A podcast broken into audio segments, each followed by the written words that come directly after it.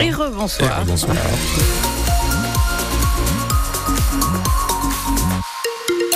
Un mot de la route avant de regarder le ciel et toute l'actu évidemment. C'est chargé sur la, la 22. Alors surtout la 22, pas sans Gand-Lille, mais en direction de Gand depuis Villeneuve d'Ascq, hein, à peu près euh, en plein secteur de Villeneuve d'Ascq. Donc là, ça commence à bien ralentir jusqu'à Mouveau. Méfiez-vous dans ce sens-là. On a également la, la voie rapide urbaine, mais la 656, hein, euh, donc de, de Ouascal vers Roubaix, Tourcoing, euh, Ouascal, Croix, Roubaix, Tourcoing. Donc tout ça est quand même bien bien chargé. Mouveau aussi, le secteur de Mouveau est, est quand même assez euh, ralenti. Donc méfiez-vous, la 656, elle est bien rouge. Et puis alors euh, dans la, la continuité, euh, voilà la 356 également, l'autre partie également en direction justement de la 22. Là aussi, on a une densité de trafic assez importante. Et puis je reviens juste en deux mots sur l'accident dont nous parlions tout à l'heure, qui semble terminer effectivement sur la, la 21 en direction de Bully-les-Mines, Nex-Noulette. On a encore quelques petits ralentissements.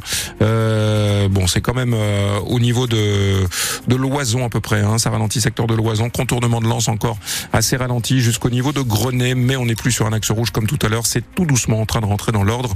Prudence, on a eu un accident euh, avec deux à trois véhicules en cause. Je rappelle tout à l'heure.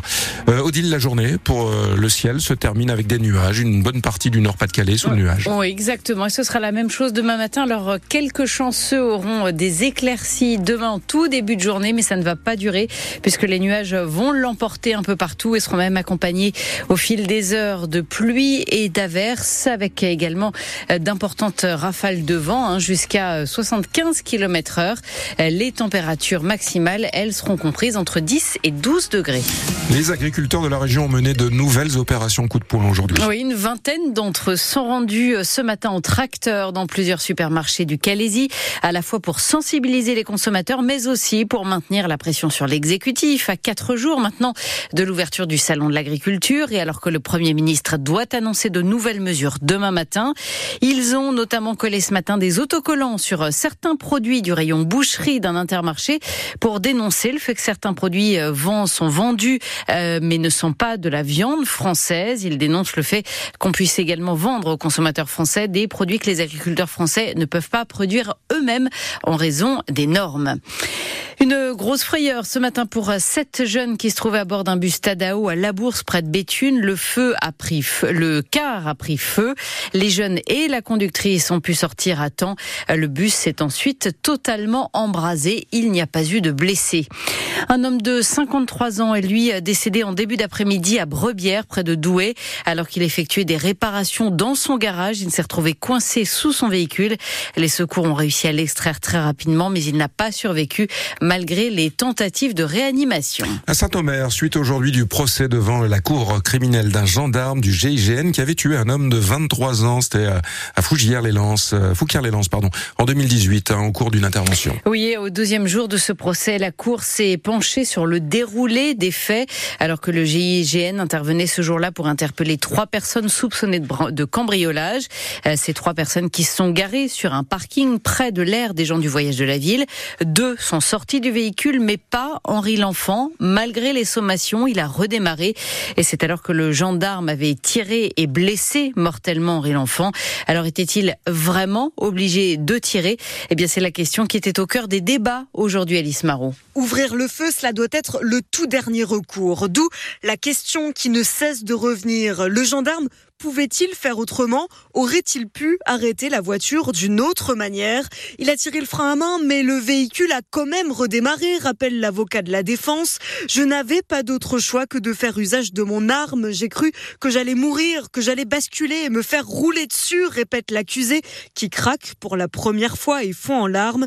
Mais la victime faisait 1m68, 53 kilos.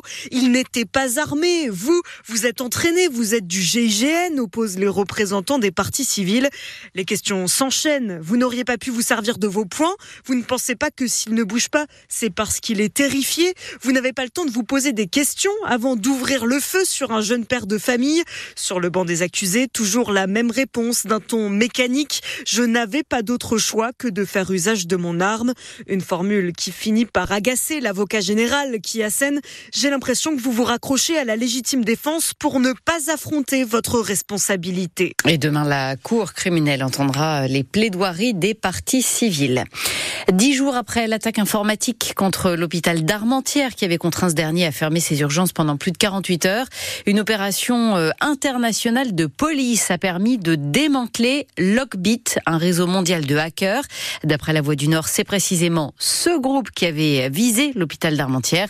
Ce groupe de hackers qui a provoqué des pertes de plusieurs milliards d'euros à travers le monde en comptant à la fois les rançons versées ainsi que les coûts induits pour les victimes, les hôpitaux mais aussi les mairies ou encore de grandes entreprises. Un féminicide a eu lieu aujourd'hui à Montpellier. Un homme a tiré devant le tribunal sur son ancienne compagne. Le procureur de la République de Montpellier a donné cet après-midi des précisions sur ce drame, Pierre Emparent. Les faits se sont produits sur le parvis du tribunal judiciaire de Montpellier, à l'extérieur du tribunal.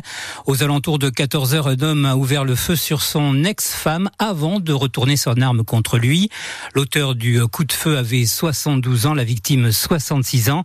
Le couple étaient divorcés depuis 2016. Ils étaient convoqués cet après-midi pour régler les suites matérielles et financières de leur divorce. Ils vivaient à Castelnau-le-Lez dans la banlieue de Montpellier. L'homme pratiquait le tir sportif. Le ministre de la Justice, Éric Dupont-Moretti, s'est exprimé sur le réseau social X, horrifié par le féminicide. Ses pensées vont, dit-il, à la victime et à ses proches ainsi qu'au personnel du tribunal. Sur place, une cellule psychologique est activée. Le coup près est tombé aujourd'hui pour les écoles du Nord à la rentrée prochaine. 269 classes de maternelle et d'élémentaire euh, vont fermer dans le département alors qu'il y aura dans le même temps 96 ouvertures. Des fermetures qui s'expliquent côté rectorat par la baisse démographique, la baisse du nombre d'élèves à la rentrée prochaine. Le syndicat FSUS NUIPP dénonce pour sa part, je cite, une logique comptable. Les salariés de Valdune poursuivent aujourd'hui leur mouvement de grève entamé hier pour exprimer leurs craintes concernant la mise en place d'un plan social. L'entreprise nordiste, dernier fabricant français de roues et d'essieux pour les trains, qui devrait être repris par le groupe Europlasma, le seul à avoir déposé une offre. Europlasma qui prévoit de reprendre 175 salariés sur un effectif aujourd'hui de 300 personnes répartis entre les sites de Lefrancouc dans le Dunkerquois et de Tri-Saint-Léger dans le Valenciennois. Et puis le Racing Club de Lens rappelle dans un communiqué publié aujourd'hui qu'il maintient son soutien à ses sympathisantes et ce malgré le classement sans suite par le parquet du Havre des plaintes qui avaient été déposées par plusieurs supportrices des 100 et or pour agression sexuelle. Elles avaient dénoncé des palpations de la part d'une agente de sécurité du stade Océane. Le parquet du Havre a lui estimé que l'infraction n'était pas suffisamment caractérisée. Le club nordiste rappelle qu'il prône un supporterisme mixte et universel et qu'il reste pleinement mobilisé.